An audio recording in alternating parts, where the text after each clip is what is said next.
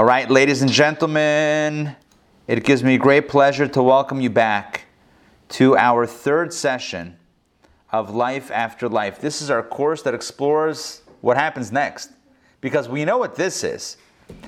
Maybe I should say, we have no idea what this is, but we have less idea what that is because, well, we have no knowledge of that and we have really no way of knowing that in our current state of being. So, the objective of this course is to explore the other side, what lies beyond.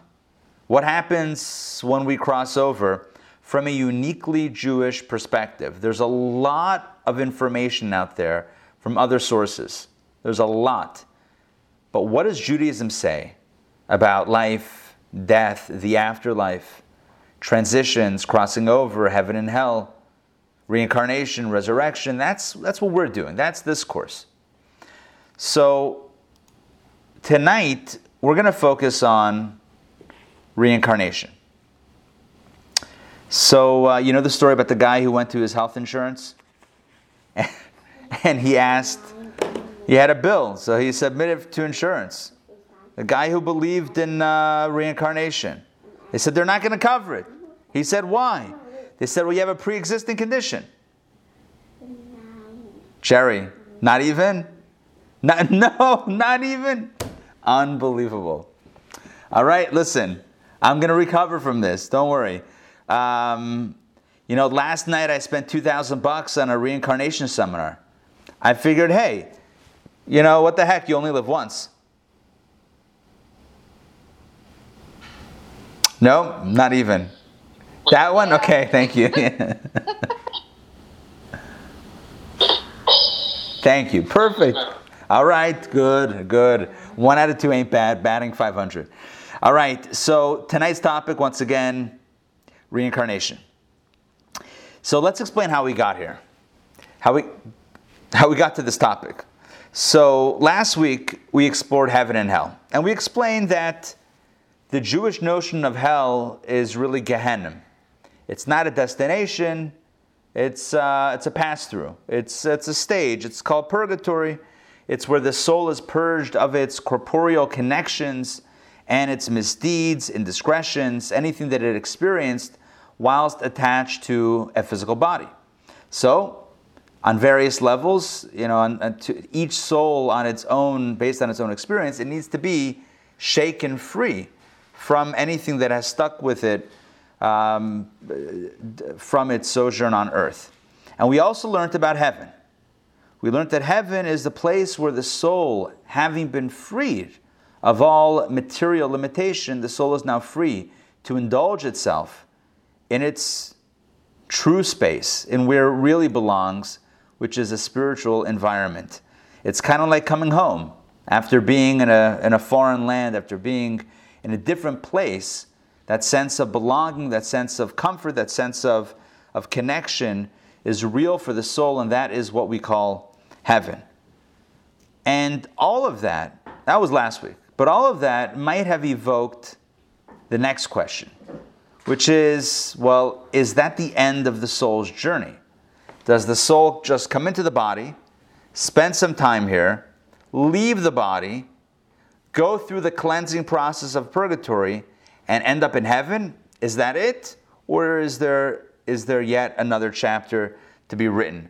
Does the soul having left the body, having gone through purgatory and arrived in heaven, does the soul ever have an opportunity to come back down to earth once again? In other words, put in different words, in more relevant terms or practical terms, in reference to tonight's class, does Judaism believe in the notion of reincarnation? And if yes, is the Jewish notion of reincarnation any different than perhaps the Eastern teachings on, medita- uh, on reincarnation.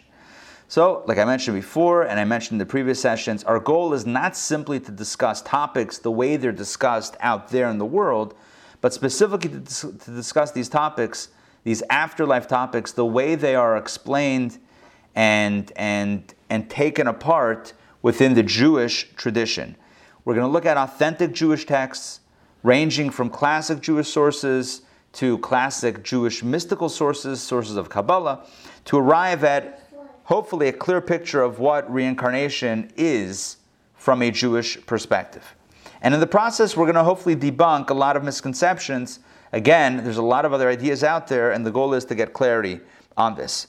One more thing that I want to mention before we jump in, and that is knowing about the afterlife in general, but tonight's class specifically, knowing about, learning about reincarnation is not just useful to know what will happen or might happen, you know, in a little while, but it can impact, radically impact the way we live our lives right now in the here and now. In other words, the knowledge and understanding and appreciation for what reincarnation means for the soul at a future time can radically change and alter the way we live our lives today. And that is really the objective. It's not just to know, but it's to take to heart and to be impacted by it in the here and now. So we have a lot to cover tonight.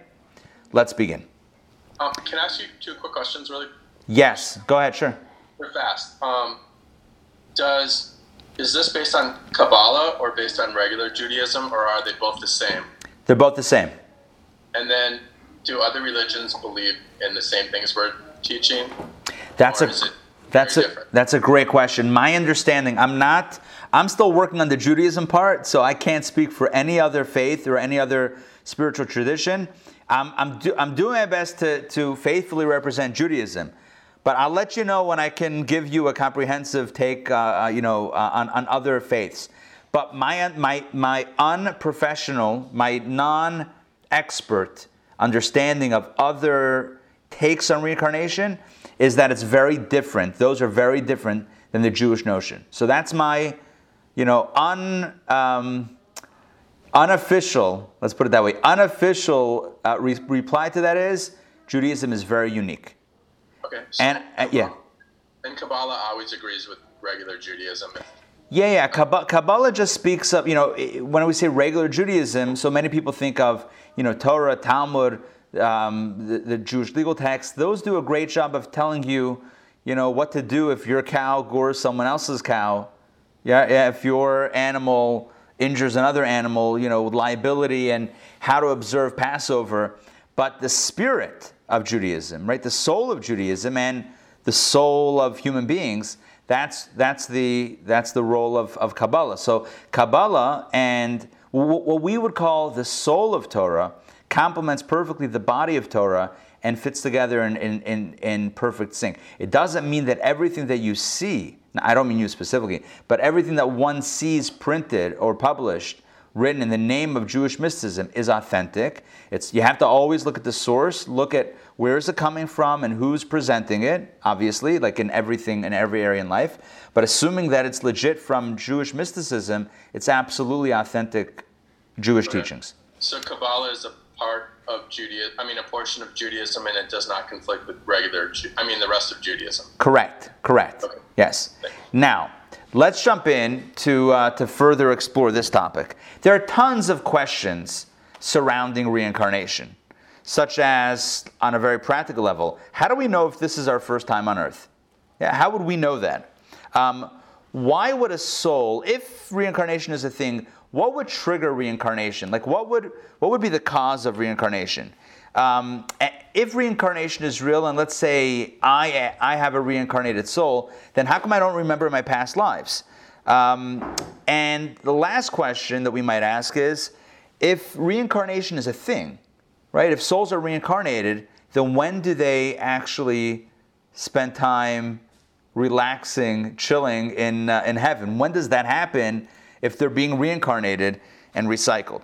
But that's all of those are specific questions which we will answer all of them tonight. But I want to start with a broader question, the broader question that I mentioned earlier, and that is is Judaism, sorry, is reincarnation a Jewish thing and if so, what does it mean Jewishly? So I need to tell you this. There's been a lot of discussion amongst the Jewish scholars about reincarnation. A lot of discussion, a lot of ink has been written on this topic. Um, Jewish mystics and philosophers with different opinions. Some were a little bit less keen on the notion of reincarnation. In other words, they were, le- they were a little bit more skeptical about reincarnation, others were more gung ho about reincarnation. One thing is for sure many philosophers, many scholars, Jewish scholars, Jewish philosophers, and the Kabbalists very, very strongly um, uh, uh, talk about this notion or the notion of reincarnation. The works of Kabbalah specifically are filled with teachings, stories, and other lessons about reincarnation. One of the foremost um, exponents of reincarnation is the great Arizal, Rabbi Isaac or Yitzchak Luria, the 16th century mystic who lived in Tzfat in Safed, Israel. And he takes a really powerful uh, take, he takes a powerful um, uh, um, angle on reincarnation and explains it in a really beautiful way, in a way that radically differs from many other, again, in my non professional understanding, many other perspectives on reincarnation. Which actually leads me to say the following It's very possible that, this, that the Jewish scholars who wrote things um, to the effect that we don't really believe in reincarnation may very well have been directly addressing the Eastern perspective or the Eastern teachings on reincarnation. And in response to, well, let's just call it the not Jewish take on reincarnation, and in response to the non Jewish take on reincarnation, they likely wrote that we don't believe in reincarnation, meaning we don't believe in that form of reincarnation. But there is a form of reincarnation that Judaism absolutely believes in, that Kabbalah speaks extensively about. We're going to focus tonight on many of the teachings of the Arizal, but know that these are these teachings are found in other sources, many other sources as well. Okay, so let's look at the Kabbalistic understanding of reincarnation, and it all goes back to the Hebrew word for reincarnation, which is Gilgul. If you want to spell it in English, um, you know what? I'll open up the chat box right now. I'm going to type it out so you can see it. Gil, oops, Gilgul. Boom. Check your chat. G i l g u l Gil Gilgul. In the Hebrew, see if I can pull up a Hebrew keyboard.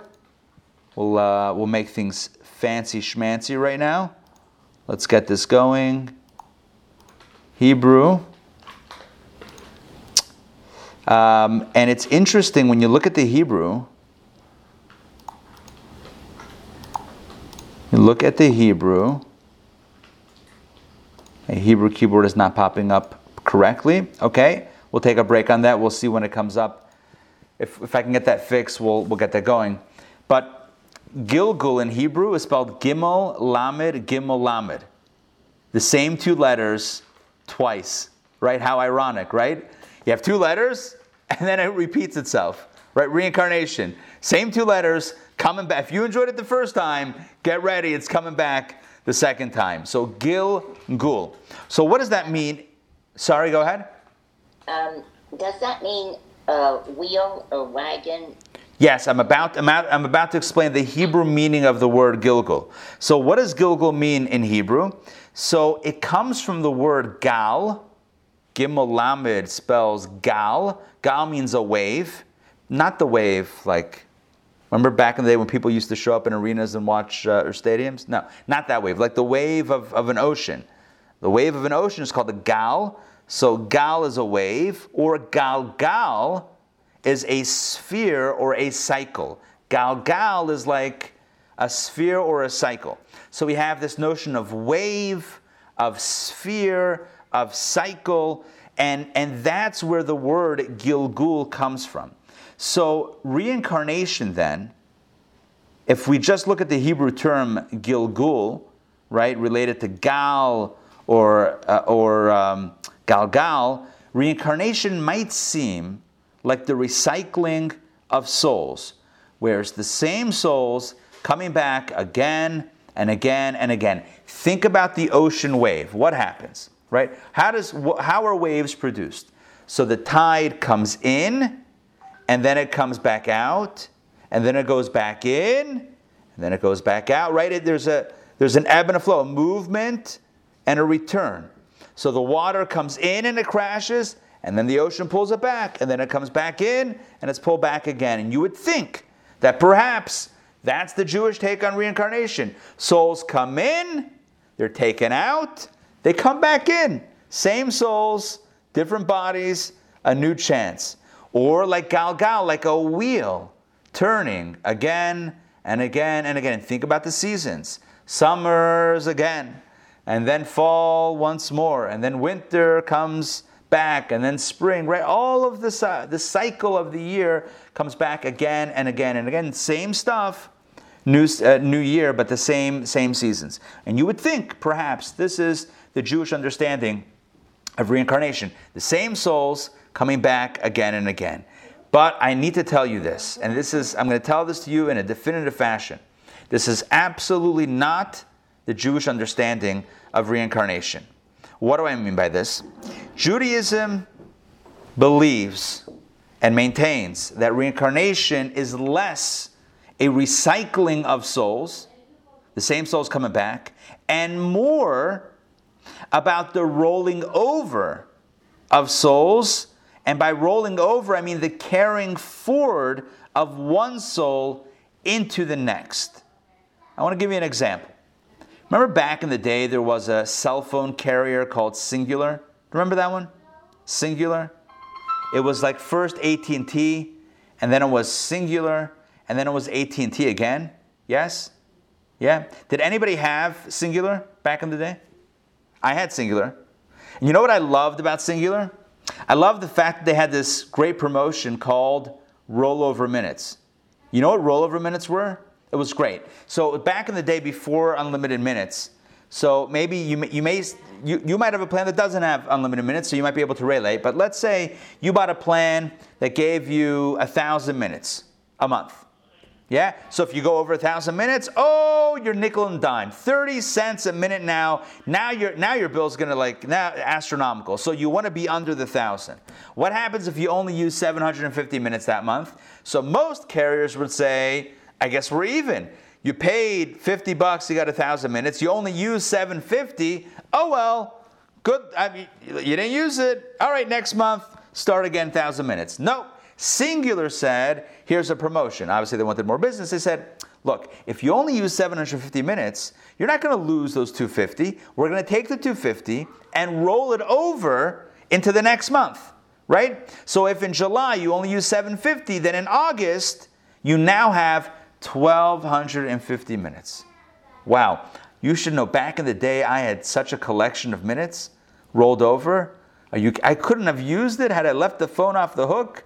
Probably for the whole month, I wouldn't be able to use it. I had so many rollover minutes, whatever. Listen, you know, how, how, how long can you speak already? So I had rollover minutes and they were accruing until at some point I switched carriers and that was it. And I lost everything. But I got unlimited, so I guess it doesn't matter. Anyway, getting back to the point, Verizon has rollover data. There you go. Thank you. If I want to, thanks, James. If I want to, um, if I want some nostalgia, some old school. So so look, so what's so what does it mean about so what does rollover mean? It doesn't mean that it's the same thousand minutes, it's the same, you're doing the same month again. No. It's you're taking a piece, an unused piece, an untapped potential of the prior month, and you're moving it, you're, you're, you're, you're moving it forward into a brand new month. In a very similar way, it's actually shockingly similar, right? Who knew that Cingular was a bunch of Kabbalists, right, and, and, and scholars? In a very similar way is the Jewish notion of reincarnation. What is reincarnation? It's simply this every soul has many things that it's supposed to accomplish here on earth. Whatever is not finished gets rolled over into not the same soul, but a new soul. I'll say it one more time. Every soul has multiple things that it needs to do. If it if it's missing, if it doesn't fulfill all of its things, all of its pieces, all the pieces of its mission, then those sparks, I'll use the language of Kabbalah, you'll see it in the, inside the text as I shared, those untapped sparks uh, rolled forward or rolled into a new soul which shares the purpose or carries forward the purpose that was unfulfilled from the previous soul. Kind of like a new month, right? Lahavdil. Kind of like the new month of cell phone service, which into it is rolled in some minutes from the prior month, but it's still a new month. You get full thousand minutes plus some additional from the prior month. Let's look inside. I, am sure you have questions. Maybe you have questions. Um, hold on. I'm, I'm going to get to all the questions soon. I see some questions. Um, hold on, hold on. Let me share my screen. You, you, you, you, you have this probably on your own, but I'm going to share it and I'm going to read it and we're going to discuss it together. This is coming from the teachings of the Arizal. You should know this. The Arizal, Rabbi Yitzchak Luria, did not write, he just taught. His students wrote. Primary student was Rabbi Chaim Vital, who you can see right here. Why is it like that? Rabbi Chaim Vital was a primary student of the Arizal. He wrote down many of the teachings of the Arizal in, in books, including this book called Sha'ar HaGilgulim, which means the gate of reincarnation. Um, so it's literally about reincarnation, this book. So here's what he writes Know that even though you will find frequently find references in many places stating this person was reincarnated into that one and subsequently into someone else, do not err by thinking that the original soul is the one re- that is reincarnated over and over. Listen to that. Look, look what he says. Do not err by thinking that the original soul is the one that is reincarnated over and over. Rather, second paragraph, every human soul is divided into an innumerable number of roots. Furthermore, every root is divided into an infinite, infinite amount of sparks. In every reincarnation, some of the sparks are rectified. The sparks that were rectified ascend to Gan Eden, paradise, heaven, and dwell in the level appropriate for them. However, those sparks that were not rectified are reincarnated in order to be rectified. Let me explain what's going on. Imagine a soul, your soul, right? It's comprised of, let's give a nice number. Uh, I'm trying to, th- I want to go big, but not too big. Let's say it has 100,000 sparks. Sparks means individual points of contact and individual points of purpose that your soul is meant to accomplish here on earth. Let's say there's, there's 100,000. Let's make it easier. Let's say there's a thousand.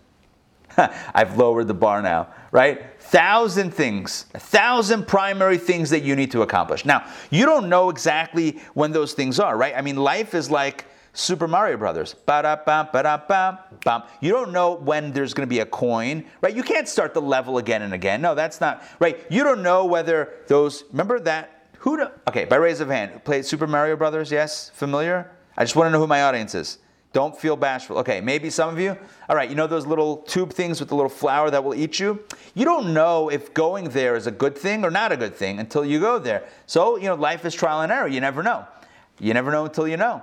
So there are there are moments of purpose, moments of spark interaction. You have a thousand, let's say, I'm giving a round number here, a thousand things, core things that your soul needs to accomplish here on earth. You don't know when, you don't know when with whom, you don't know how, but you know, because now you know, because I'm telling you, that you have things to accomplish here on earth. You have a purpose and a mission.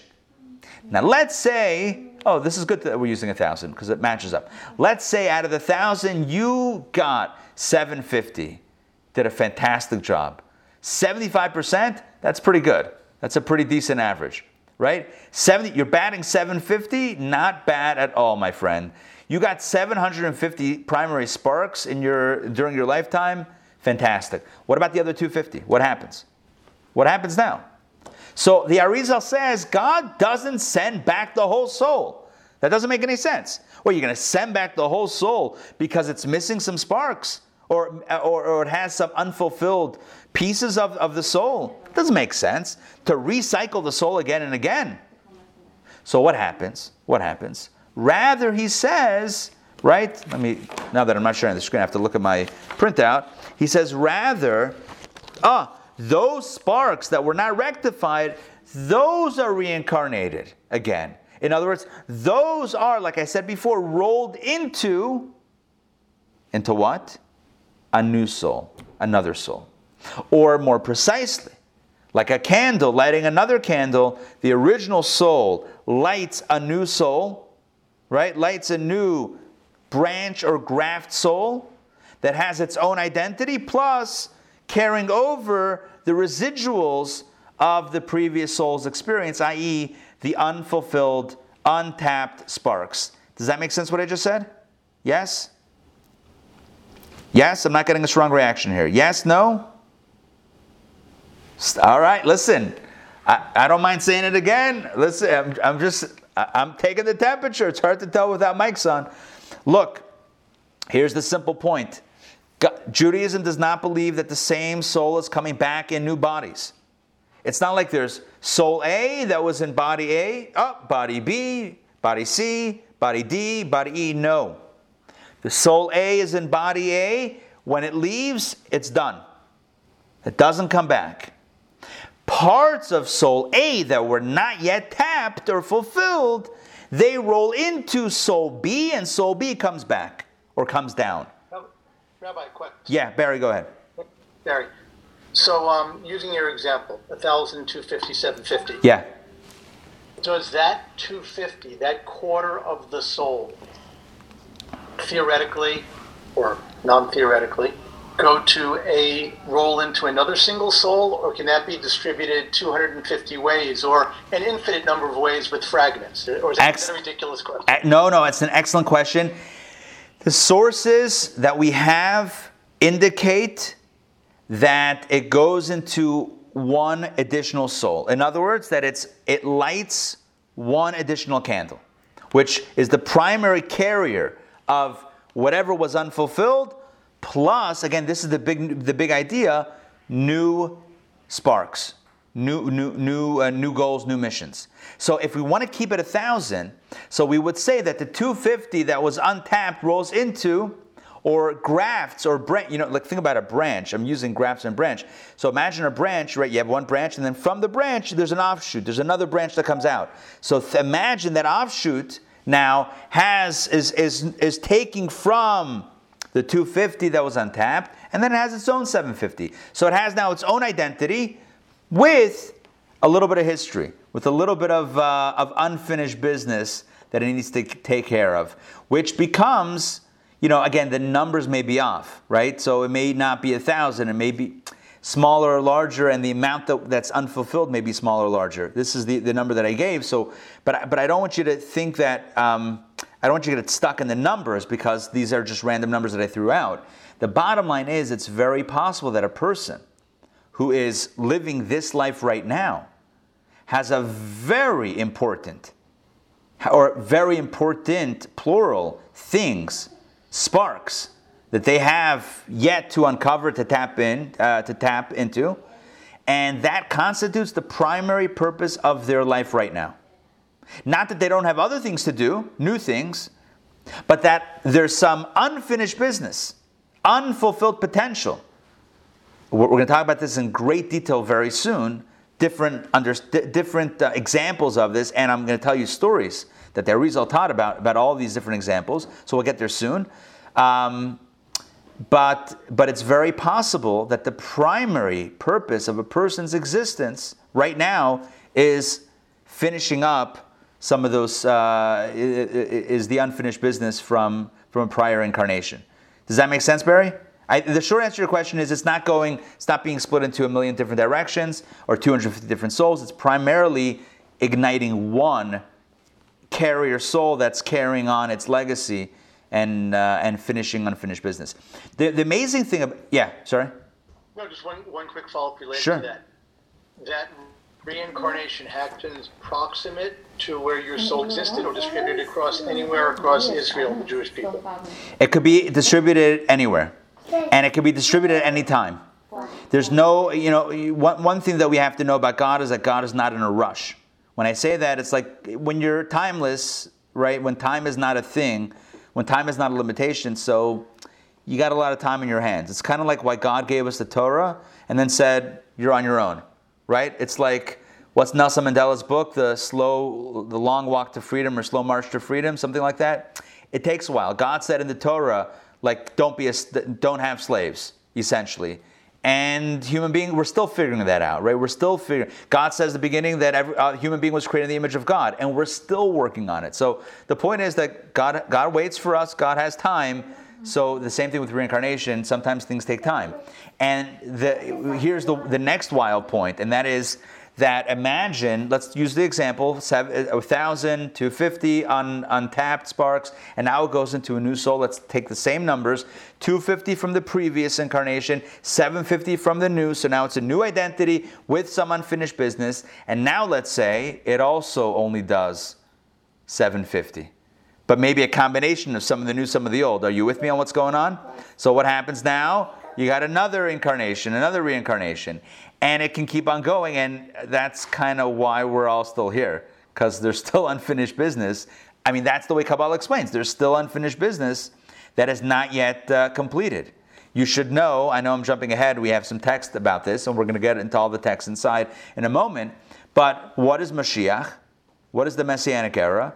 It is quite literally the time when all of the sparks have been accessed and have been uplifted tapped into and released. In other words, all of the energy, all of the coins in Mario have been collected. All of the light has been created. That's what Mashiach is.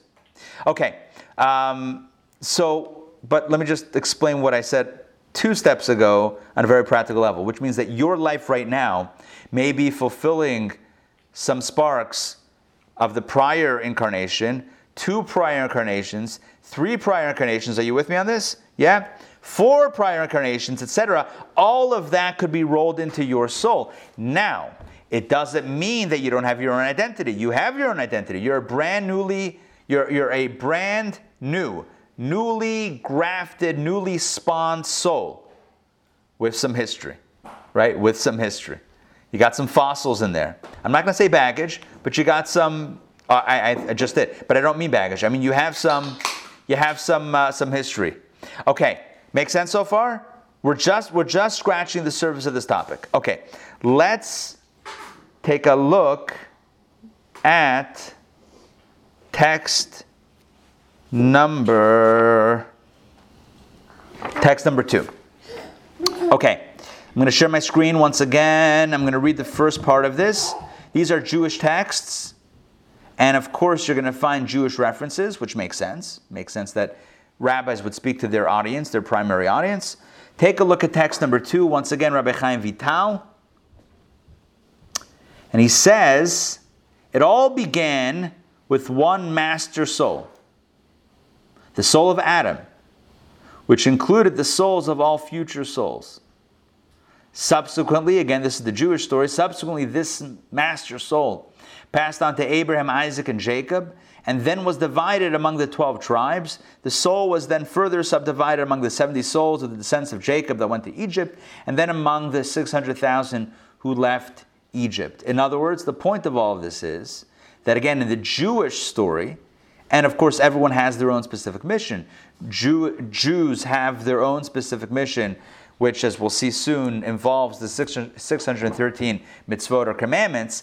The point that you need to know is that there's a process by which one soul becomes many souls. This is true biologically, where you have one person or two people that then give birth to more people, which then give birth to more people, right? It's this, this uh, ever expanding, exponentially expanding, I don't know, pyramid or whatever construct. So that's on a biological level. The same thing is true on a spiritual level, where you have souls that spawn other souls, that spawn other souls, and part of what's driving it is the unfinished business, untapped sparks, untapped potential that existed in the prior generation of souls. Now, let's uh, let me stop sharing. So we've we've explored two texts from the Arizal. Um, in short, the first point of tonight's class is, and this is the first big idea, that reincarnation is not a recycling of souls, which would mean that the soul itself does not have rest because it's constantly being schlepped back in to the world. Judaism does not believe that. When a soul has finished, listen to my wording carefully, when a soul has finished its mission, or the parts of the mission that a soul has finished, those parts are absolutely at rest. Those parts, that's it, it's done. There's uh, may perhaps unfinished business that, that, gets, that then gets rolled into a new soul, which is something else. But that which is done is done, it's not recycled. Okay. One notion, this addresses directly one notion about the Eastern understanding of reincarnation that might be troubling for some. That, and that is that we, uh, on some level, according to other notions of reincarnation, again, I'm speaking now of the not Jewish understandings, understandings of reincarnation. According to some of those understandings, it might seem that we are somehow not our own beings. We don't have our own fully independent identities. That somehow we're repeats of someone else's life being pushed or pulled by some sort of imaginary hand in ways that are not our own doing, um, in ways that reflect some previous life or previous reality. But the Kabbalistic notion of reincarnation categorically rejects this because it says that you are your own being. Your soul, right now inside your body, is brand new, with a little bit of history, but brand new, right? Brand new in this form, in this reality, in this in this construct, it's absolutely brand new. Your soul in this state has never been on planet Earth before. This explains why and addresses a question that we asked before. This explains why typically we don't remember past lives. You know why? because we weren't here before. Not like this. A different soul was here, and our soul is picking up the baton, so to speak, is carrying over some of what that soul or souls plural didn't finish. All of that is true. But we weren't here before. Not like this, not our soul the way it is, which is why, and it makes sense why, we don't remember past, typically, we don't remember past lives or previous uh, incarnations. This also explains another interesting thing regarding uh, the topic of next week's class, which is the Jewish belief in the messianic resurrection of the dead. Think about it. There's a Jewish, I don't want to get ahead of ourselves because that's the focus of next week's session, but Judaism believes in this notion that at some point all of the souls will come back. Well, if reincarnation means uh, so let me explain. All the souls will come back in bodies. So if reincarnation means that the same soul is coming back in different bodies, well, then at the time of the resurrection of the dead, which body does it come back into? Are you with me on the question? And do we get to choose? Right? If it's soul, if it's only one soul that's come back in ten different bodies, and now you have Tchiat HaMesim, Tchiat HaMetim, the resurrection of the dead. New, which body? Body one, body two, body three, Body four, body five, body six, body seven, body, body eight, body nine, body ten. Which one? Which body? You had one soul, ten bodies. Who gets to choose? Huh? Body sofa. The, say it again. The body sofa. It was, it was, it was, a, it was a bad joke. It was a Rabbi, Rabbi Ari joke. Body sofa. It's an easy. Oh, okay, right, got it. So, the body sitfa. Yeah, the body sitfa. Right. so so it, it would create a, it would create a question. So the answer is from a Jewish perspective, right? It's not a question. Because reincarnation doesn't mean the same soul in different bodies. What reincarnation means, it's a brand new soul with a little unfinished business in a new body, and that is that's what's what's going to come back. So that is that is um, th- that's how that the Jewish notion of reincarnation addresses some of the challenges, if you will, with the other um, that exist in the other understandings of reincarnation. Um, I'll give you an example. Every incarnation is like a fresh piece of paper. Right? Every soul, new soul, is like a fresh blank piece of paper. You're writing something on a, on a, on a new piece of paper. Happens to be that your reincarnation, right, has a little bit of influence from a prior existence, so it's somehow colored by a prior experience, and that kind of shapes what it is intended to do, part of what it's intended to do. It's like, you know, you have uh, paper, you could have white paper, you could have blue paper, you could have red paper, you could have green paper, right? You could have all sorts of different colors of paper. Um, and you can write your story on, on a fresh piece of paper, but it might have a tint to the paper. The same thing is true with our souls. They're brand new. It's a new sheet of paper, so to speak. But it may be a little bit colored, right, on some level by what happened in a prior experience. So it does affect us to the extent that it becomes part of what our purpose and mission is. But it doesn't define who we are in totality. It's only part of our story. And, it, uh, and it's not necessarily meant to be known in a clear and obvious way. We're meant to capitalize on the opportunities. It would be wonderful if we each came into the world with a map. You have a thousand, again, just using this example, you have a thousand sparks, thousand points of purpose, and here's what they are. Here's your checklist. Go for it. Yeah, maybe that would be fun. I don't know. I, maybe that would be interesting. Maybe that would be helpful. Who knows? But that's not how God rolls it out for us. God rolls it out in a very different way. And that is, we come in, we're thrown into this world, no instruction manual, no guide. Well, we have Torah, but otherwise, no specific, you know, user guide, no, no app. That's it. Here you are. Do good things. Don't do things that are the opposite of good, and find your potential. We're going to speak soon, later on in the class, about how to hone in on what your purpose might be. We'll speak about that soon, a little bit later. Um, but the point is that every reincarnation, every new reincarnation is a brand new soul with a little bit of soul material. Yeah. Um, by the way, by the way, our previous incarnations do affect us. They do affect us insofar that it kind of shapes, again, subconsciously, our experiences. I'll give you an example. Two people might experience the same challenge. They might be privy to the same, let's just give this example, they might be privy to the same insult, right? Two people might be insulted the same way. One person gets very offended. One person, not offended at all. You know why? It might be that the person that is getting offended, it means that there's, there's still something in that experience that they need to work on, right? There's still a spark there that they need to work on in that experience. And this is allowing them, it's an opportunity, right, to work on a piece of their own personality, refine it, make it better.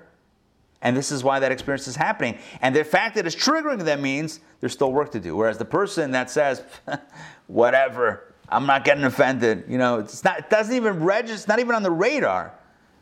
It's because they don't, they're not stuck in that place. That's not, that's not an issue. That's not, that's not a challenge. In other words, there's no spark there that still needs to be um, extracted from that experience. It's already been done, so it already it, it moves a little bit smoother. Does that make sense? That example that I just gave. So you can already hone in on things that you may need to work on, right? based on triggers. That's one, that's one way of, of figuring out what you need to work on is what, what, what challenges you? What gets you going in a, in, not, in a not good way? And there may be some sparks there that you need to work on. I'll, I'll tell you a story and share a letter from the Rebbe about this that is that will just absolutely shock you, and, uh, and and you'll see how this how this plays out in real time. Okay. Um, oh, so we have now the basics of Jewish reincarnation, as explained primarily in Kabbalah. This notion of not recycling, but a new soul that's grafted, generated like a candle, lighting another candle that has some of the influence from before. Okay. So, Yes. so if we're a new soul, how is that different from the person no longer existing, like he died and somebody took his place? Say it one more time. If we're a new soul and we're not the same soul as we were before, how is that different from one person dying and another person taking his place? In which case, it's not us anymore. So it's really like we kind of died. Yeah, it's not us. Right. It's not the same us. The us that did the the, uh, the part of us that did its job that fulfilled its purpose, however much of its purpose is fulfilled, that part of us still lives on in what we call um, Gan Eden in paradise. So that part doesn't end. That part lives on in the ultimate form of connection and bliss. In other words, everything we said last week about the soul is true. And the part of the parts of the soul that fulfilled its mission are absolutely still alive and well and in a very good place. And that which is still not perfected and completed now has a new opportunity in a new context. That's it. Right. Well, my son is- it- Ho- Hold on one second. One second, Arena. James. That which is not yet completed is still the same person in the new soul, correct? It's not the same person in a new soul. It's it's the same the same mission. It's the same mission in a new in a new soul. The same mission in, in the new soul, not the same person. You are, same percentage of the old soul? say it again. Is it not the same percentage of the old soul? It's it's some sparks of the old soul, but it's Yeah. not the same personality. The personality is going to be a new soul, a new soul with some some tasks on its to-do list. From it's like it's like if you carry if you have a uh, if you have a um, a task list for each day, and and one day you don't finish everything on your list, so the next day that becomes the first thing on your new, list. It doesn't mean that this is not a new day, that this is the same day as before. This is absolutely a new day. Today is Tuesday and it's not Monday. Happens to be there's something I still some, some unfinished business from Monday, but it doesn't make this Monday. The fact that a new soul has some sparks that it's still fulfilling doesn't make it the old soul. Right? The fact that I still have to do something that I didn't finish on Monday doesn't make today Monday. It just means I'm doing something that I didn't do on Monday. I'm doing something that the previous incarnation or the previous soul didn't do. Right. But you said the portion of the sparks that we did complete, like 75%, goes to some whatever the afterlife is. Right. So it's so we still exist. It's not like we stop existing and somebody takes our place. We can't stop existing because this, because the soul, by definition, is a piece of God, and as God lives, the soul lives. The soul cannot be. The soul is like energy that cannot be destroyed. That's the, that's the that's the soul, rule. It seems like we're not existing anymore. Say it again. If it's a different soul, it doesn't seem like it's us anymore. So it seems like we're not existing anymore. Ah, so when that soul fulfills its purpose, those sparks go back to us. Yeah. So that's good. I- That, I- that's very good. That's a reunion. That's a reunion. So we're scattered, right? The original souls are a little bit scattered in, in multiple generations, in multiple uh, incarnations. When a soul fulfills pr- the, the, its purpose and the prior and the and, and, and the rollover purpose, so those sparks go back and, and reconnect with the original soul. And so when we do our purpose, it's not just benefiting ourselves. It's literally doing a benefit for a prior soul, for a prior generation. And it's an incredible thing. So if we're split into multiple souls after we die, part of which goes to the afterlife and the rest stays in the goes into the new soul, then how are we reunited with our old family members because we wouldn't know them because we and they are now multiple multiple different people. Okay, so let's let's let's hold, hold that question. Let's hold that question and let's let's continue because there's still about, two thirds of the class that we have to explore, and and we'll see how we we'll see how we get there. Um, Irene, Irene, hold on one second. Irene, you had a question. Go ahead.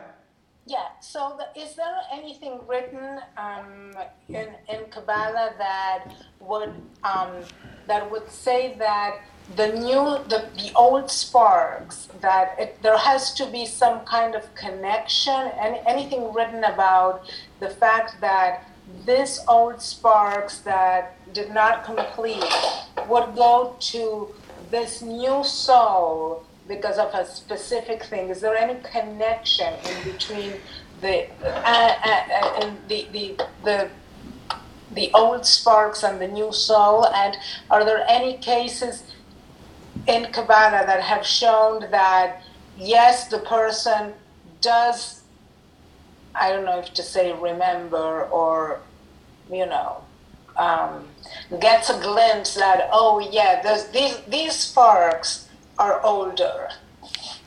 Great question. So number one, usually it is there. There is some sort of well, not usually. There's always a connection. God is running the world. God has the master plan. God is overseeing the whole deal. So there's certainly intentionality from God's perspective about which soul sparks go into which newly produced souls. Um, very often it is family. This is a reason why we name, and Jewish custom is to name children after family members that have passed on. One of the reasons for that is because if there's any, we, we, we wish that if there's anything that that soul didn't do, we're going to keep it in the family and hopefully channel that ch- channel those sparks and and bring a completion to that to our loved one if if they needed it. So that's that's one thing. But again, you and I, we don't write the script. We just follow the script. We're not the we're not the creators. We're the creations or the creator. We're the creations. So so we only know what we know. And sometimes it can appear random. Again, there's nothing random in God's plan, but sometimes it appears more random. Sometimes it appears more intuitive. Um, as far that's that's question number one. As far as what, what was your question? What was the second question? My, my apologies for forgetting. Hold on, you're still muted. I think you answered both. Okay. The second one was the yeah, you answered both. Look at that! Look at that! Look at that! A two for one special. Okay, uh, Michael, question. Yeah, I'm just about our souls originating from Sinai. Yeah. Because this is what I've always heard. And I was always under the impression it's the same soul. So is this just sparks of the original souls in Sinai? Yeah, so we just had a text that's talked about the 600,000 souls, root souls. So the, the, the souls, there were 600,000, well, general souls at Sinai that received the Torah. But all souls were there. All souls from other generations were at Sinai. 600,000 primary, but really all the souls throughout all the generations were there as in other words their unfolded state was found in their if you will concentrated state because everything is ultimately a branch from the original if you want to think even more collectively just think about adam's soul in text number two we talked about adam's soul. Adam is the first soul which is the general soul the neshama klalit the general soul that then includes all potential souls that will ultimately evolve from that one soul. So if you think biologically right how one person gives birth to another person or two parents produce uh, uh, you know a child so that's not them. It's a new person. It's carrying some of their dna or carrying some of their genetic material obviously right so that's a good example of reincarnation it's a new creation but it's carrying some of the original adam's soul is a collective soul the 600000 souls were collective souls all of us today pretty much are reincarnated souls you're pretty much not going to find a brand new soul Oh, we still have one in the original hopper. Oh my gosh, pull it out of the warehouse. Let's get it back in. You're typically not getting a brand new soul in 2020. You're getting a soul that has layers of history on it, but at the same time is a brand new soul. This soul never existed. It has pieces from here, there, and the other throughout the generations, and it's it's carrying a legacy, but it's its own thing. So I mean, there's so many different, you know, analogies that I can give for this. We can talk about a relay race, right? You're carrying the baton of a previous runner. You're still a new runner. You're carrying on the race, lap four of 10. It doesn't mean that you're not you. You're not lap three or lap two or lap one. So we, there are so many examples in our human experience where you can be your own person with your own experience, and yet have a connection to something prior. The question was asked, I, somebody asked the question somewhere, is it, oh, uh, Rena, you did ask this. Is it possible that we would remember the past experience, the past lives? The answer is yes. I was very careful to say typically we don't remember the past experience. It is absolutely possible. I know stories of individuals of individuals and I've heard this firsthand from people that have memories and dreams and are able were, uh, had moments where they would speak and dream in, in different languages.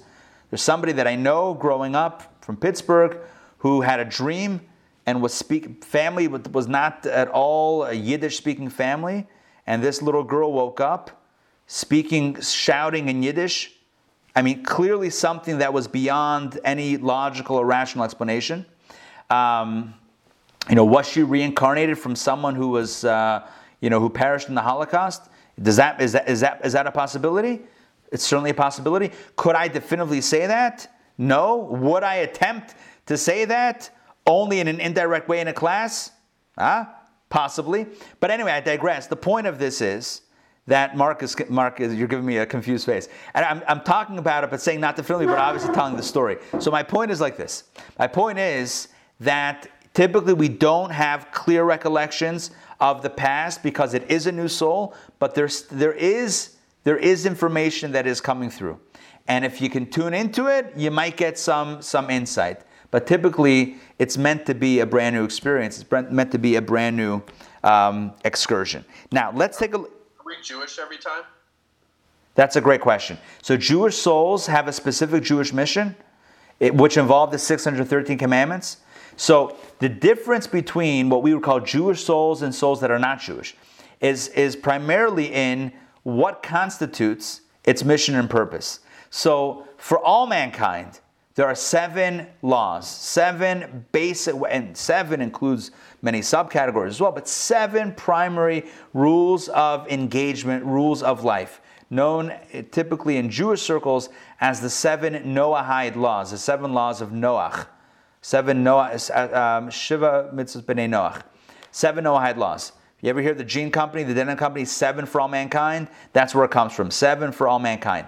In addition to that, or you know, on the other side, a Jewish soul has 613 obligations. That's a pretty big list, right? It's a lot more, which is why God asked, Are you sure you want this? And we said, Sure. Yeah. In fact, God says, Do you want, uh, should we write this down? We said, Sure, we'll take two tablets. Anyway, the bottom line is that the Jewish soul has 613 obligations. So it would make sense that if there are certain elements of its purpose, that soul's purpose, that it did not yet fulfill, that it would be reincarnated in a similar context in a Jewish soul. Now, could things be reincarnated in a way that's less intuitive? Absolutely. Who am I to tell God what to do? But that's typically the way it's understood. That's typically the way it unfolds. Um, okay, let's look at some. Rabbi, Yes. I have a question.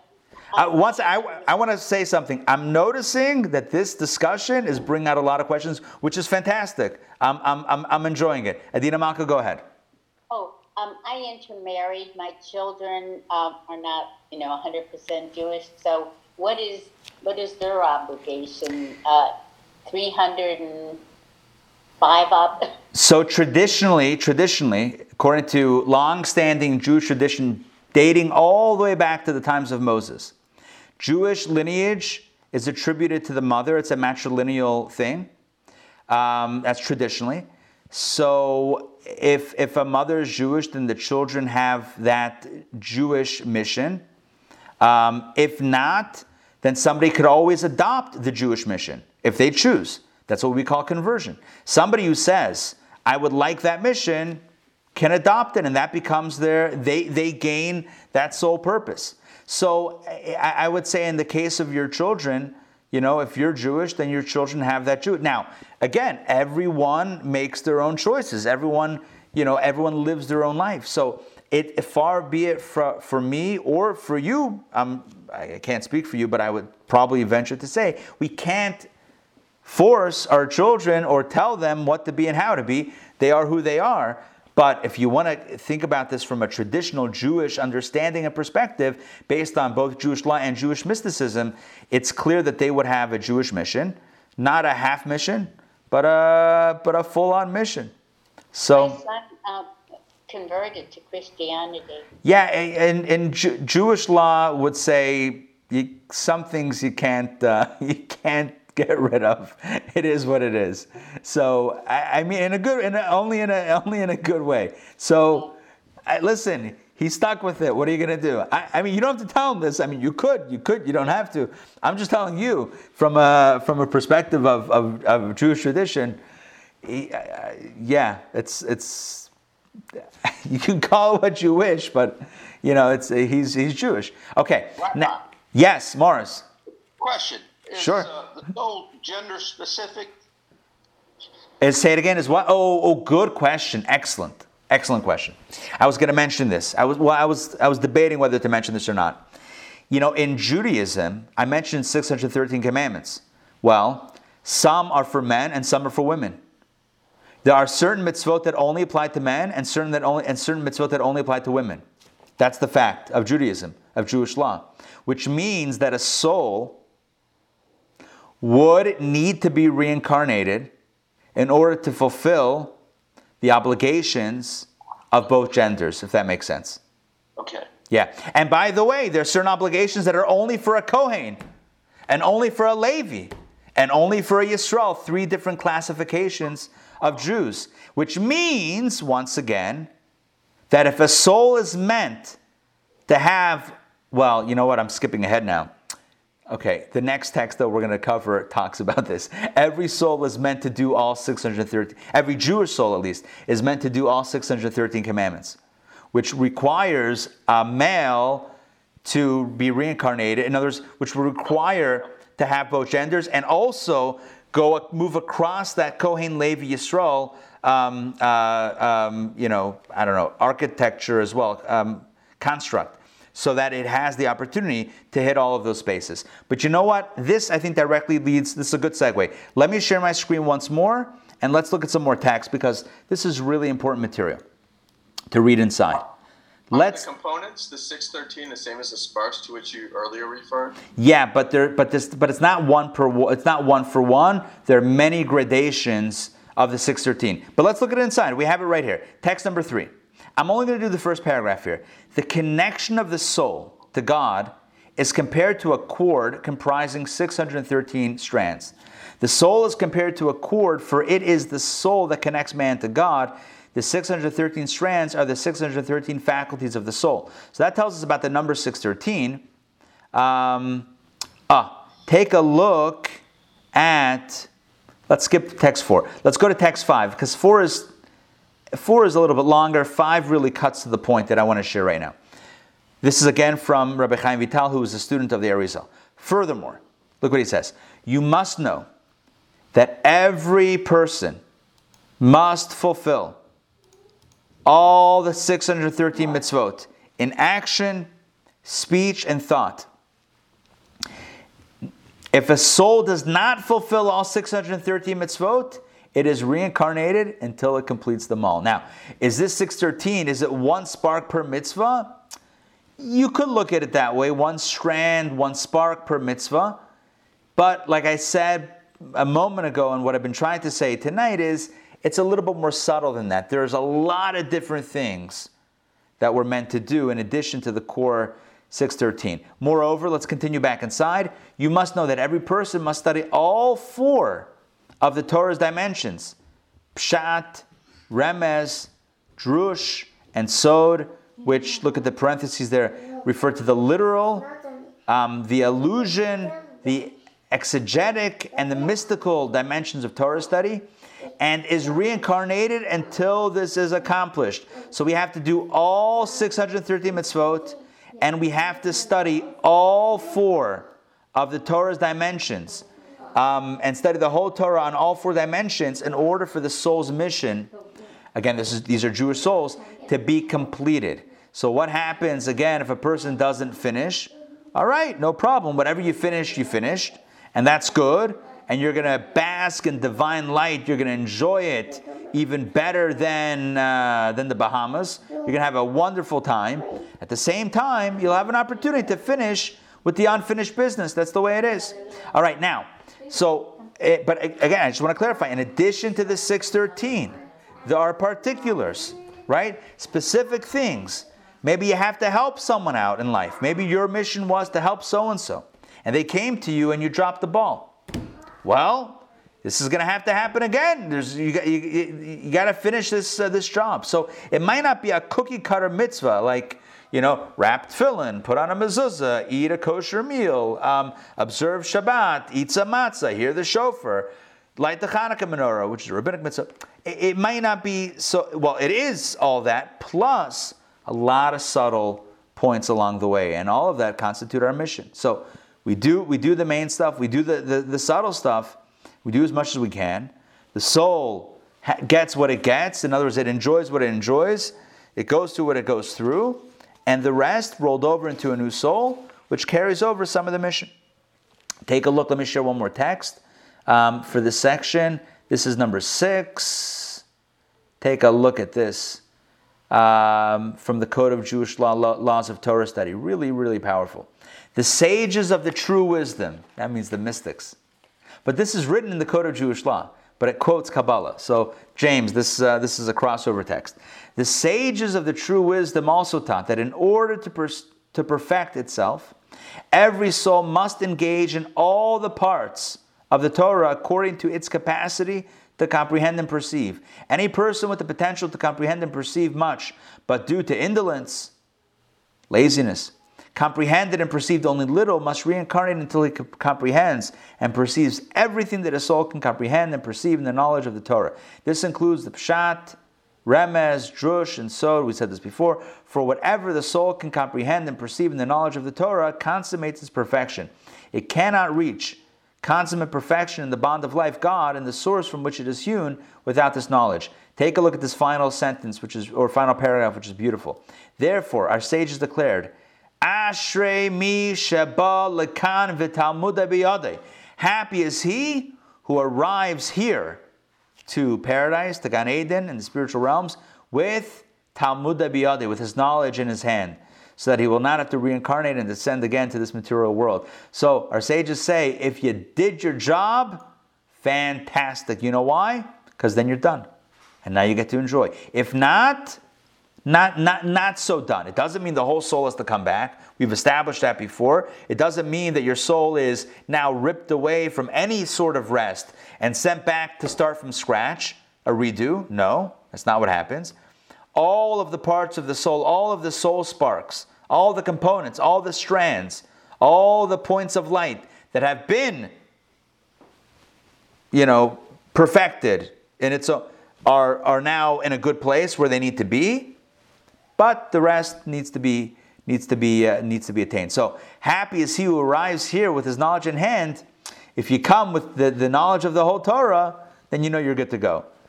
Uh, Torah is a, there's a lot of stuff to study. So we, we, we usually need a few incarnations to get, to get this going.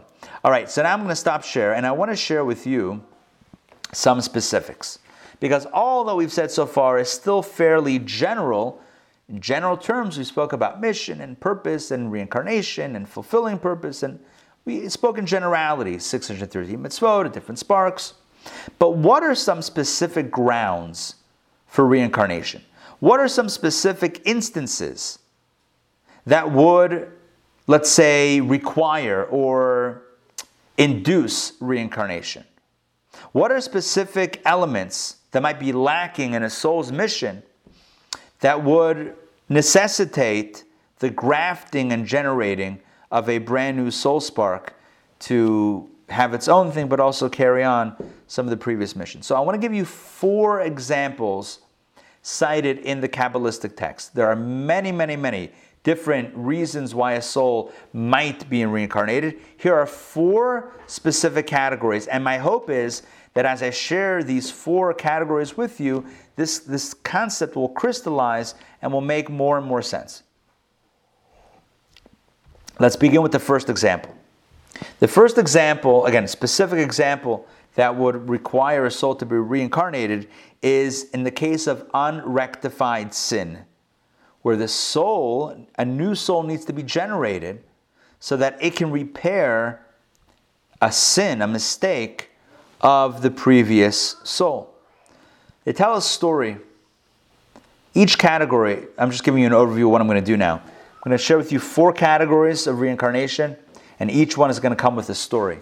So if you like stories, perfect. If you like reincarnation, fantastic. If you like learning, perfect. Win, win, win. All right, so buckle up or sit back, relax, and enjoy.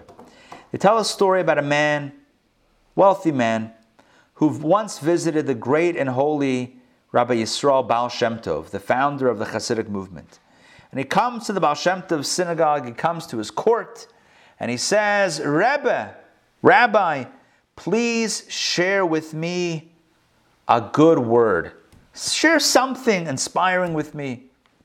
I want to be inspired, Rabbi. The Baal Shem Tov says, I don't really have a Torah insight for you. He was expecting a Torah insight, an insight of inspiration. He says, I don't really have a Torah insight for you, but I'd like to share with you a story.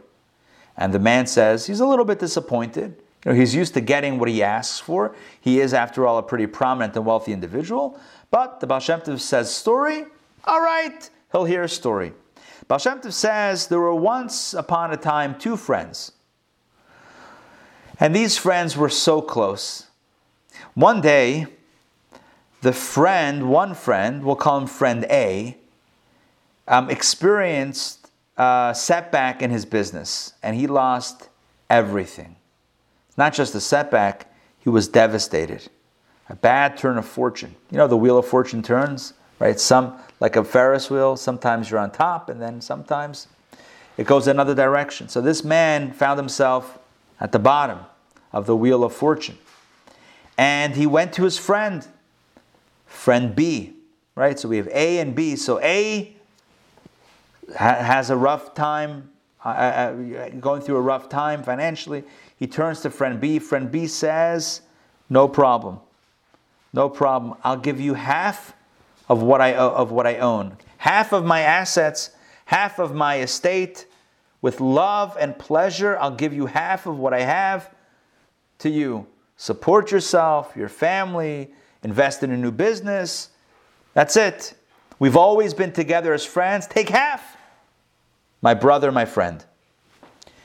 This man is so overjoyed, so overawed, so uh, incredibly filled with, with gratitude.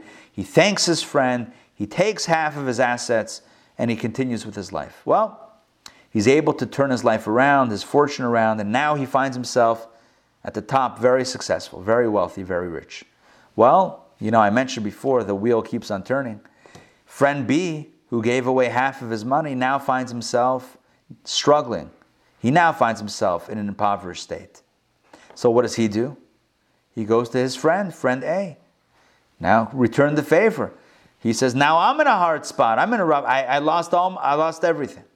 Can you help me out, brother, my friend? And what does person A say? Can't help you. I'm sorry. I'm sorry. You have to go somewhere else for help. He says, What? What? Don't you remember I helped you? He says, Listen, you did a good deed. I'm, no, I'm under no obligation. Remember, this is a few years later now. I'm under no obligation to help you. Find someone else. I can't help you.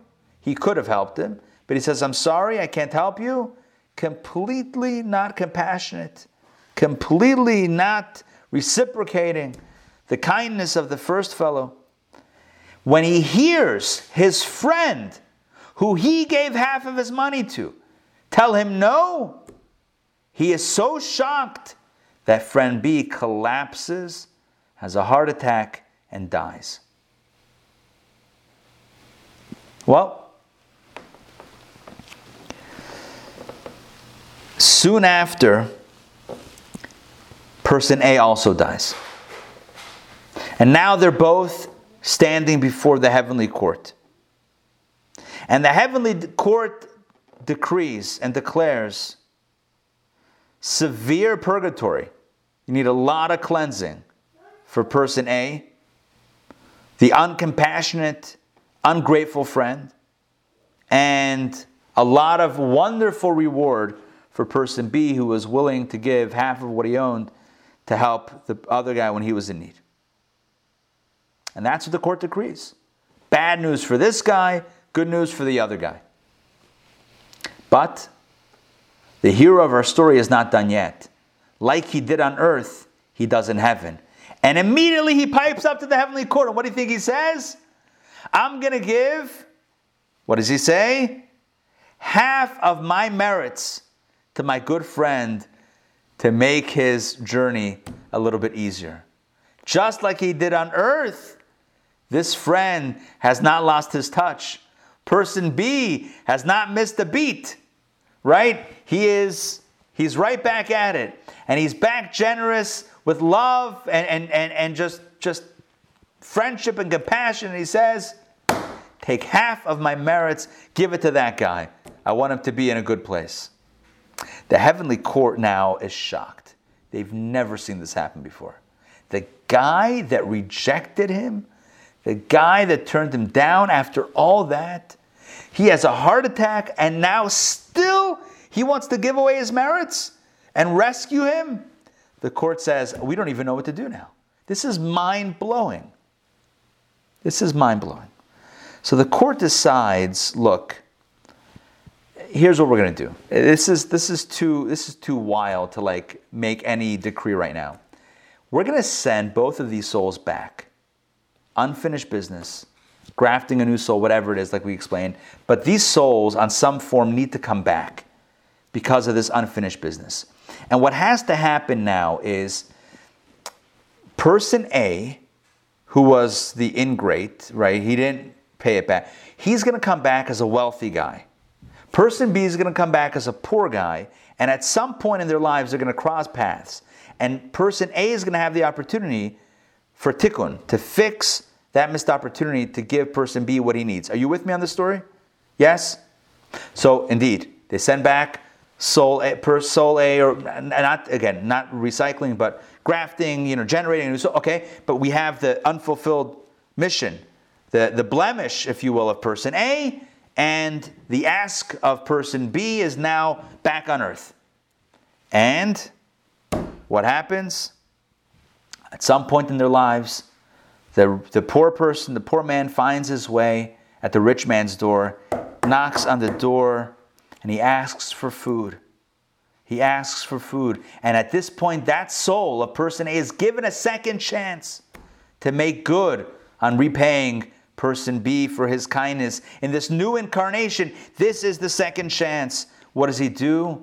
The rich person slams the door in the poor man's face.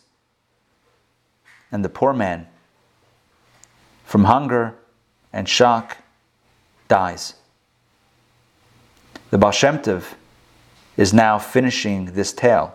This is all the story that the Baal Shem Tov told to a rich man. And now the rich man's face is white as a sheet. And right now he is trembling because he knows, he knows that just the other day, a poor man knocked on his door and he slammed the door in that poor man's face. And that poor man died. And he told himself, Not my problem, not my business. Could have gone anywhere. I didn't have anything for him. It's not my fault, not my responsibility.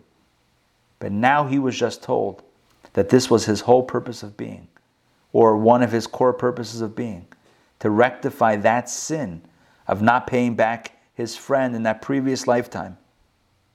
And now the Baal Shem Tov is looking at the man, and the man turns to the Baal Shem Tov and says, That was me, I didn't even think twice about it. And he cries bitter tears and he tells the Baal Shem Tov, he asks him, Is my soul lost forever? Is that it? I had a second chance. Is that it? Am I done? Baal Shem Tov says, There's still a second chance or a third chance. You have to take care of the widow, take care of the orphans, engage in fasting and prayer, and never benefit from your wealth personally for the rest of your life. Give it to others, give it away, and use it for a good cause. Never benefit from it for the rest of your life. That was the story of the Baal Shem Tov, what the Baal Shem Tov told this rich man who came to him and said, Can you tell me something, a good vart, a good, a good insight? Told him the story, which was absolutely directed to him, and he took a life lesson from it.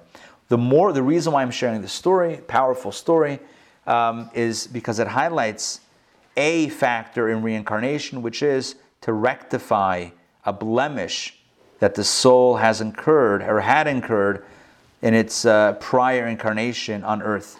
So, this is an unrectified sin that a new soul or a newly generated soul has the opportunity to correct, to rectify, and repair.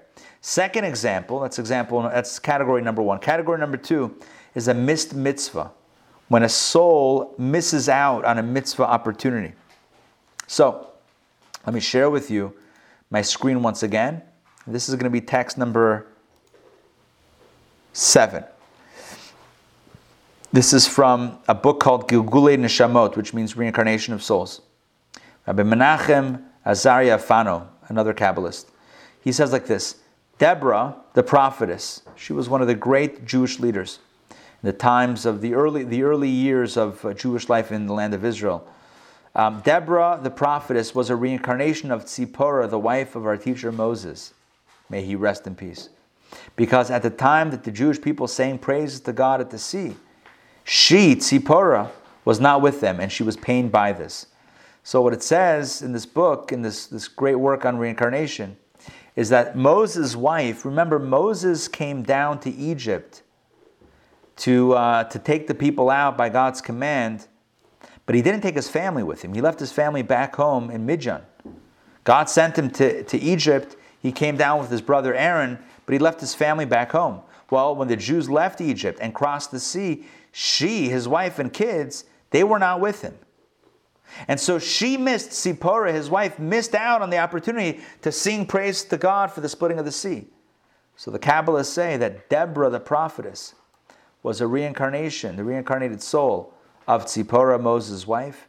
And she had an opportunity. We don't have time to go into the story, but Deborah was very much involved in the downfall of one of the fierce Canaanite generals who was uh, uh, uh, an incredibly antagonistic force and thorn at the Jewish side, whose name was Sisera. So Deborah was very much involved in his downfall, in bringing, in, in, in ending his reign of terror against the Jewish people. And in the aftermath of that, Deborah sings a song, a shira, a song to God, a song of praise. And our sages say that was her fulfilling or filling or having um, having the opportunity to complete the missing experience of singing a song of praise to, uh, to God. And, uh, along these lines, I want to share with you another story from the Baal Shem Tov. There was once a childless couple that came to the Baal Shem Tov asking for a blessing to have children. As there's no many stories of people who couldn't have children who came to the Baal Shem Tov to ask for a blessing.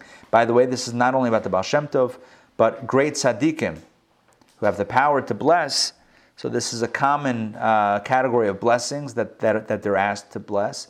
So this is not an exception. This is uh, one of the many examples of this. Baal Shem Tov, at first, um, says that he does. He didn't want to give them a blessing. They're very persistent. He relents. He gives them a blessing, and nine months later, or whatever, a year later, they're blessed with a baby boy, and they're overjoyed. But on the on the boy's second birthday, he passes away suddenly, out of nowhere. He passes away. It's a tragedy, and his parents come back to the Baal Shem Tov, and this time they're angry. They're mourning, but they're also very angry. They said, "Look." We didn't have children. We didn't have a child. We begged, we asked, you gave us a blessing. We had a child, the joy of our lives, and, and, and now at two years old, he's taken away. What kind of blessing is that? What kind of blessing? In fact, had we known this, who says we would have chosen this? You know, what kind of blessing is this? More pain than when we started. Shem says, Let me tell you a story. There was once a king uh, not a Jewish king, once a king who didn't have children. And he very much wanted to have children. And he knew that his Jewish population, he knew that they had connections, right? The Jews always have connections.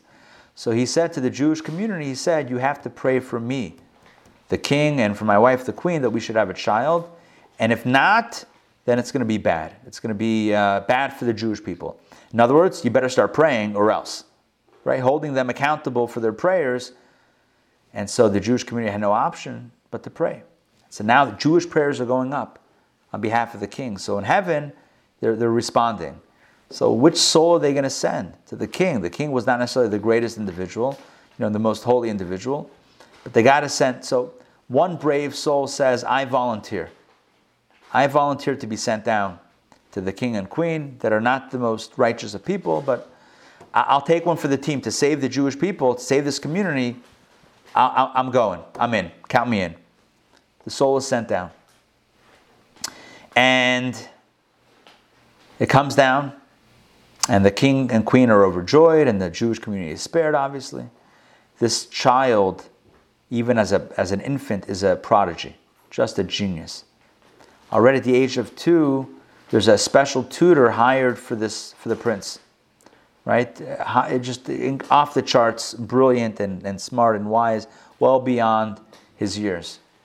And the teacher is a, a living teacher. The king hires the teacher. That's it. You're living in the palace, 24 seven or whatever. You're, you're the whole day. You're with the, with the prince, teaching, educating, guiding, mentoring, the whole deal.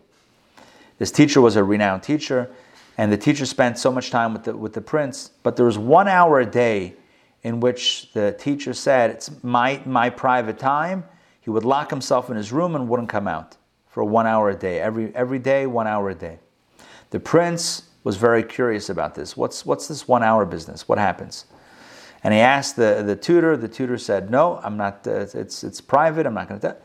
Anyway, again and again, day after day, month after month, maybe even year after year, maybe not year after year, but for a long time, this uh, the prince is asking about the whereabouts and the doings, uh, or not the whereabouts, but the doings of, of, of, of his teacher. Finally, finally, one day the prince sneaks into the private room before the teacher gets there. Somehow he sneaks into the room, and um, and he sees, you know, as the as the as the teacher enters. Oh, I'm sorry. The teacher was a priest. The teacher was a priest, not just the teacher, he was a priest. He sees the priest take off his priestly garments, or his uh, priestly garments. That sounds like the Kohen up. Takes off his, uh, you know, priest garb, and he puts on a prayer shawl and black boxes. Very strange and unusual. So the, the, the prince comes out of his hiding spot and says, Not I got you, but what, what, what is this? The priest realizes that his, the, the you know, the, the, the gig is up or whatever it is, his, the ruse is up, and he has to come clean. So he says, Look, I'm a Jew. But in this part of, in this part of town, I, I can't, I can't go around as Jewish. So I, I masquerade as a priest and whatever it is, but uh, yeah, I, I, at heart, I'm, I'm a Jew. I, uh, you know, so and so one, one hour a day, I do Jewish prayers and, and the Jewish commandments. Maybe he said he was forced to convert at some point. You know, historically, there are many times when Jews were forced to convert. He said he was forced to convert, but he's really a Jew. Anyway, um, the, the prince is now enthralled about his teacher's Judaism, about the priest's Judaism. He says, Teach me about Judaism. He says, No. He says, You have to, or else I'm going to tell, because now he has dirt on him or information on him. He relents and he starts teaching about Judaism. And now the teachings take on a new dimension. This young prince is now so enthralled about Judaism. Eventually, eventually, you know, after a little while, um, the, the, they, they, they both disappear in the middle of a night, and uh, the, the, the prince converted to Judaism, and the priest, they moved to a different town, a different land, where he was able to practice Judaism. They both practiced Judaism, and he lived happily ever after. Well, when that prince passed away and went to heaven, they looked at his remarkable life and said, Look, this young man who was so passionate about, so wise and passionate and brilliant, special soul, just all of the merits in the world this, this, this prince had. Um, prince turned Jew had. But one thing, for the first two years of his life, he was born and raised in a state of, uh, of impurity, not a, not a wholesome environment. They said for the soul to be fully fulfilled, like we said before about missing sparks, that part of the soul should come back. Part of the soul should come back. And Baal Shem Tov said, You're, you were chosen. You were dedicated. You were so committed to being parents. You, you were chosen to be the ones to raise a soul that only had two years of mission, that only had to fulfill two years of mission on this earth. And that is why your son passed away at two years of, two years of age, because that is, that, that is the only, that's all, of the mission that it needed to fulfill. At least in this case, that was the totality of its, of its mission. Again, that's an example of a story of not rectifying something negative, but fulfilling something that was perhaps missed out on positive. There was another two years that were missed in a holy environment, so here it had a holy environment. Next, I'll give you two more cases of reincarnation, then we're going to close out today's lesson. I have more stories, but it may take a little bit too long, so we may have to cut the stories a little bit short. The next example is a case where reincarnation, where a soul is intended, thank you, where a soul is intended to guide another soul. The soul lives its life, but it, it didn't, it didn't, um, for some reason, it didn't fully help or benefit someone that it had to help or benefit. So it comes back to uh, to fulfill its mission. Like the example, um, once again with uh, with the Baal Shem Tov, there was a man, uh, uh, uh an old tailor, who lived in Safed in the 1500s. In 1573, um, and one night in 1570, the year 1573, Elijah the prophet appears to this old tailor and says to him, "I need you to tell me." what you did on the day of your bar mitzvah because it generated such light in heaven. You did something remarkable, but no one knows what it is. You got to tell me. Give me the scoop. What happened? the, this, this old man, this old tailor says to the Bash, it says to the soul of Elijah the prophet, you know, the one who visits by every Brit Milah and Seder, drinks a little wine and then bounces. So says to Elijah the prophet, um, what I did, I only did for God. I will not tell you what I did. It's not about you. It's not about me. It's, it was for God, what I did in my bar mitzvah. So you're not getting the scoop. He says, no, I'll, I promise you reward, this and that. He says, no, you're not getting any information. Fine, so he leaves. Well, in heaven now, now he has another merit because he didn't he didn't divulge it, you know, for an easy uh, easy promise of reward. So now Elijah sent back to this to this man, and he's told that he's supposed to teach him the big the secrets of Torah. And so Elijah the prophet comes back to teach this old tailor the Jewish mysticism, the secrets, the Kabbalah, the secrets of Torah every night and he does so for the rest of his life. Now, this tailor passes away, and we know he has a lot of light and a lot of merits, and now he has Jewish mystical wisdom under his belt. But there's one thing that he didn't accomplish, and that is he never taught others. He never shared that with others. Well, fast forward the year 1768, a few hundred years later, there's a, a young boy is born, a, a, baby is born, baby boy is born, his name is Yisrael he will become known as the Baal Shem Tov. And on his 26th birthday, the spirit of another great teacher, the teacher of Elijah the prophet himself back in his lifetime, a fellow known as Achia Hashiloni, comes and reveals, starts revealing the secrets of Torah to the Baal Shem Tov when the Baal Shem Tov turns 26. On his 36th birthday, 10 years later, Achia Hashiloni, his teacher, who was also the teacher again of Elijah the prophet back in the day, Achia Shiloni tells him, now it's your time to reveal yourself, to teach others, to spread your knowledge and wisdom to the whole world, to teach Hasidic philosophy and, and Jewish mysticism. Baal Shem Tov says, I don't want to. I want to stay quiet. I, I, don't, I don't need the PR, I don't need the publicity. And Achia Shiloni proceeds to, proceeds to tell him the story that I just told you about the old tailor who did something special, was visited by Elijah, didn't divulge a secret. Elijah taught him the secrets of Torah, subsequently passed away without giving others and guiding others. And because of that, his soul, it was decided, at least, or an offshoot of his soul, should come back and should not only study the same secrets, but should have the opportunity, finally, finally, in this incarnation, to spread it to others. Achia Shiloni turns to Baal Shem Tov and says, this is your fate. You need to do this. Baal Shem Tov agrees, and of course, teaches the world, and the rest is history. We're still studying the teachings of the Baal Shem Tov to this very day. Finally, the last piece of it, could, the last example that I'll give is the example of somebody, or the instance of somebody who perhaps misses out on a soulmate and is given the opportunity in, in reincarnated form, of course, not recycled soul, but a, a branch soul, to, uh, to, to connect with that soulmate um, yet once again or not once again but or you know, to, to make up for that missed opportunity. And there's stories about that but we don't have time in tonight's session.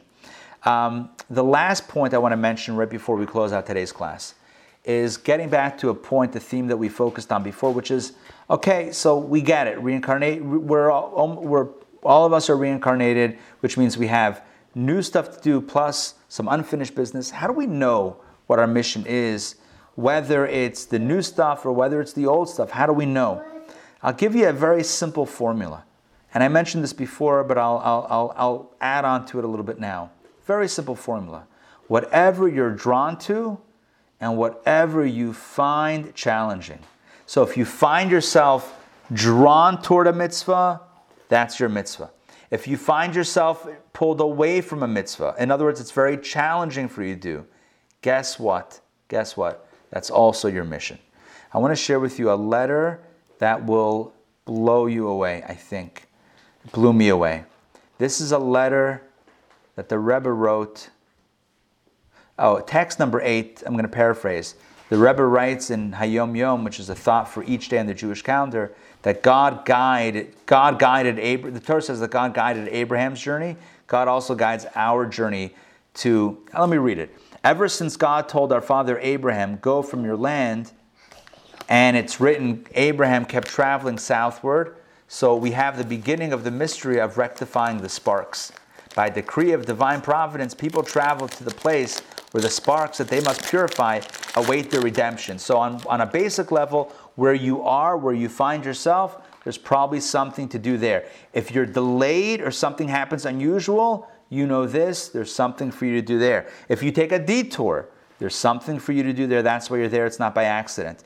There was one time uh, somebody asked the Rebbe for, um, for a blessing of, of healing because they were in the hospital. They wanted to get out of the hospital. The Rebbe said, if you're in the hospital, it means not that you're sick, it means that there's a mission that you need to accomplish in the hospital. There's some there's a spark that's waiting to be redeemed in that in that hospital. So do your work, fulfill your mission, and then you can go. That's it. The only reason why you're there is to do what you need to do. So do your job, and then that's it. You'll heal. You'll get healed and better. Um, take a look at text number nine. Rabbi Mo, the Ramak, Rabbi Moshe Cordovero, a great Kabbalist, he says it is, it is impossible to deduce or intuit whether one possesses a reincarnated soul or not, unless one is a recipient of a mystical tradition in this regard. In other words, unless you know, because you're told by a mystic, you don't know. If you wonder how then will we know the purpose for which we entered this world, which mitzvah we need to scrupulously perform, or which transgression we must especially avoid? In other words, there's got, got to be a trigger mitzvah or a trigger sin, something that we definitely need to do or stay away from at all costs that speaks to our purpose. So, how do we know? The answers to these questions are naturally ingrained in us. We feel a natural affinity and longing to do a certain mitzvah, or our inclination will work especially hard to entice us to do that sin which we stumbled on in the past incarnation. And along those lines, here's the letter that I was referencing, and this is the last text for tonight. A letter that our Rebbe, the seventh Lubavitcher Rebbe, wrote. It's published in his book, in his books of correspondences. There are multiple dozens of volumes of his recorded le- letters that he wrote to people um, um, around the world. Uh, for various questions. Listen to this. This is the Rebbe's answer. We don't have the original letter, but this is what the Rebbe wrote to this fellow. You tell me you are giving the proper amount of tzedakah. However, your shalom bayit, which is family harmony, peace at home, harmony family relationships situation needs great improvement. So the Rebbe is basically repeating what this guy wrote to him. You told me that you're good with tzedakah, but struggling with relationships and peace and harmony. The fact that you are having great difficulties in this area is a sign that this mitzvah has not been completed in your previous life. Are you with me on this? The Rebbe tells him, this is prob if I if I had to if my, my, I believe this is a case where this is about a husband and a wife that the you know the relationship was not uh, was not at that point so so well. So he, the Rebbe writes to him: the fact that you're having difficulty in your marriage is a sign that this is your purpose. The Holy Arizal teaches us that most souls living in a body have been here before. The reason they come back again is to fulfill those mitzvot that they did not properly do the first time around. Those mitzvot that they did complete in their previous lifetime do not require any more refinement, and therefore their observance is easy. However, those mitzvot that one did not complete in their previous lifetime are the ones most difficult to do. The negative inclination, the Yetzer Hara, targets these non completed mitzvot as the ones to oppose the most. The fact that the issue of shalom bayit, peace in the house, is, is so difficult for you proves that it is a mitzvah which needs fulfillment. In your past lifetime, you did not refine this mitzvah. Now is your opportunity. Wow. All I can say whenever I read that letter is wow. Imagine being told by a tzaddik on the caliber of the Lubavitcher Rebbe that literally, I mean, not the totality of your mission, but that a big piece of it is this challenge right now. So yeah, you want to you want to throw in the cards, you want to give up, you want to like toss it in. Okay, maybe that's the path of least resistance, but what is the purpose of your life, of your soul? The purpose of your soul right now is to fight for this relationship, is to do whatever you can to make it work. Hearing that, I mean, how, how, how would you not invest anything and everything in your power to make it work? So, with that being said, this is, uh, I think, again, a powerful lesson in, in the context of where we are in today's session. The reason why I'm bringing it in now is to tell us that uh, how do we know what our purpose is? Whatever you find particularly challenging or particularly uh, uh, calling to you. If it's calling to you, do it. If it's challenging, definitely do it. Because if it's challenging, it means that that's something that could be left over from a previous lifetime and, and, de- and requires your attention now. I want to conclude with this. The Baal Shem Tov said that a soul might come down into this world for 70 or 80 years. I'm quoting him almost verbatim, but in, in English as opposed to Yiddish.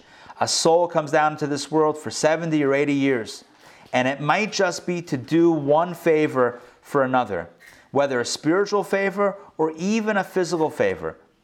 Lending something, giving something to the, whatever it is, cooking a meal for someone, we don't know. You and I don't know. But what we do know is that we can't afford to let opportunities slip on by. We cannot afford to just be careless and just you know think that nothing matters and, and, and, and nothing is important or that you know all, all, all is good. It's we're here for a purpose, and every mitzvah opportunity that comes our way, we have to collect. It's not about collecting, but it's about I don't, I, I, don't want to use a word that, that reduces it, right? It's about doing as much as we can and, and doing as much good as we can and avoiding as much of the negative as we can. Are we going to be perfect? No. Ein tzaddik yasa King Solomon writes, there is no um, there's no righteous person on the face of the earth that only does good and doesn't do anything a little bit lacking. Everyone has, you know, moments of weakness, certainly. But we have to capitalize. It's our mandate to do everything we can. And not just for our own sake. Not just so that, you know, it'll make it easier on our ultimate reincarnation. Maybe we won't have to reincarnate because we'll get everything done. It's not only because of that. It's because, like I mentioned before, we're in the relay race. We were handed the baton and we're running. We're running. We're running that lap, that long lap of life. But you know who's in the stands? All of the prior souls of all the prior generations. First of all, even unrelated, they're cheering us on. But imagine the ones, those that held the sparks that are now in us, and they're looking at us, at you, and at me, and saying one chant Don't drop the baton. Don't drop the baton. Keep on running. Don't sell out who you are. Don't lose your identity. Don't disregard your purpose. Keep on carrying that torch. Be proud of who you are.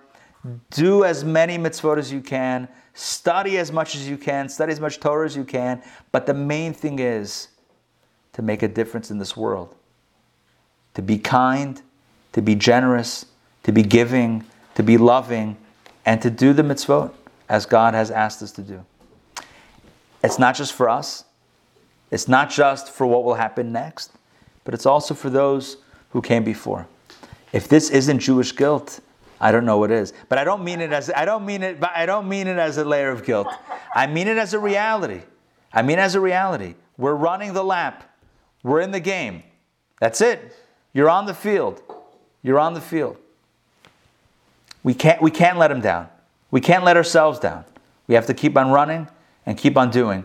Don't let an opportunity pass you by. How many opportunities do we have anyway? It's a finite number. The clock is ticking. Let's, let's uh, as I told you at the beginning of the class, the lesson of reincarnation is going to be a lesson in how we live our life right now. This is not about what happens next, although it is information about what happens next, but it's about what happens right now.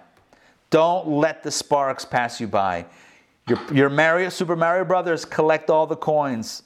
Don't leave anything behind. Are you going to be perfect? No, but try your best. I'll try my best. And together, together, let's make something magical happen. Thank you very much for joining me tonight for lesson number three of reincarnation. Thank you very much for joining me tonight for lesson three of reincarnation. I did that twice, just just for kicks, just for kicks. Um, so thank you for joining me. Uh, looks like Riva wants to join and say goodbye to everybody. Riva, say hi. Hi. Ellie, come. Ellie, come the other side. Come. We got the kids. The kids representing. Hold on. We got one more. We got Ellie, Sollish. These are the two. These are the two kids that are still home. These are the only two that haven't left us for greener pastures. So it's us and the little ones. So we're very happy. Oh, oh, so cute. Oh, so cute. Whoa, there's a lot of there's a lot of intense hugging happening. All right, let me get let me get in and, and close it out before before it gets a little too intense with the hugs, um, and someone gets hurt. So here's the bottom line. Uh, no, not the bottom line. So today's class was about reincarnation. Next week, next week, stay tuned for a class on. Guys, I'll get in the frame. For a class on. This is a class on the resurrection of the dead. Hamesim, hametim. That's coming up next week. Same bad time, same bad channel. Join, join us for that. Um, I can't wait to see you there.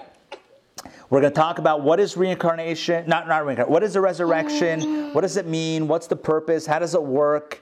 You know, which can we choose what age we come back, what body we come back in? You know, like how does that work? We'll talk about all these things and what differentiates the resurrection of the dead from from paradise. If paradise is good for the soul, if the soul gets its completion at some point, so why does it have to come back in a body? It seems like we went through all of the steps and finally got a complete body, got a complete soul, or got it back lit up. So now what? Now it comes back in another body, or, or in a body again, resurrection of the dead. What's the point? All right, what's the point as she holds up a toothpick? So you're such a comedian. What's the point? Without even knowing it. Anyway, so that's all. Huh? You like that? So that's all next week. Join me then, same bad time, same bad channel. Lila Tov. I know I didn't get to all the questions. I really wanted to make sure to cover as much of the material with my hope, with hopes that it would cover as much questions as possible. If you still have questions, please reach out. I will do my best to answer them in a prompt fashion. All right, I'm going to get these guys to sleep. You guys have a wonderful night. We'll see you tomorrow. Daily Power Parsha at 12. Um, tomorrow night, Torah studies, all about uh, moving to the rhythm of the moon. We'll talk about that tomorrow night at 7.30, Torah studies. Also, breaking news. We'll send out an email tomorrow, hopefully. We're having a film screening next week, online film screening of a beautiful film um, called The Rabbi Goes West. It's a film about a Chabad rabbi who moves from Brooklyn to Montana. And it's unbelievable. But here's the kicker. You ready? Here's the kicker. Some of you may have seen it at the Atlanta Film Festival. But first of all, now you'll be able to see it online directly from the filmmakers because I'm getting this straight from the filmmakers. And to boot, after the film screening, which you're going to have 72 hours to watch, after that, we're going to follow it up with an event exclusive with the rabbi himself, with the rabbi who went west. Rabbi Chaim Bruk will be live with us on a Zoom event doing discussion and q&a all the questions that you might have about the movie we'll have a live broadcast. This is free and open to everybody we have a limited number of spaces. The filmmakers have like a like a, a set oh sorry have a set capacity on the on the viewing like it's password protected access. So we have a limited number of spots. As soon as you see the email please register for it and you'll get the link for it. There'll be a window 72 hours to watch. You go to the website. It's i think on vimeo password protected. You'll watch it and then after, after everyone finishes with the screenings and watchings on, at their own you know at their own leisure within that window, then we'll have the follow-up event or the, the finale of the event, which is the um, a Q&A, the live Q&A discussion with the uh, with the rabbi. So you don't want to miss this. Stay tuned for the rabbi goes west, and the rabbi goes awesome. All right, that's it. That's it for tonight. We'll see you all. Thank you, thank you, thank you for joining me. Thank you. Take care, everybody. Bye, all.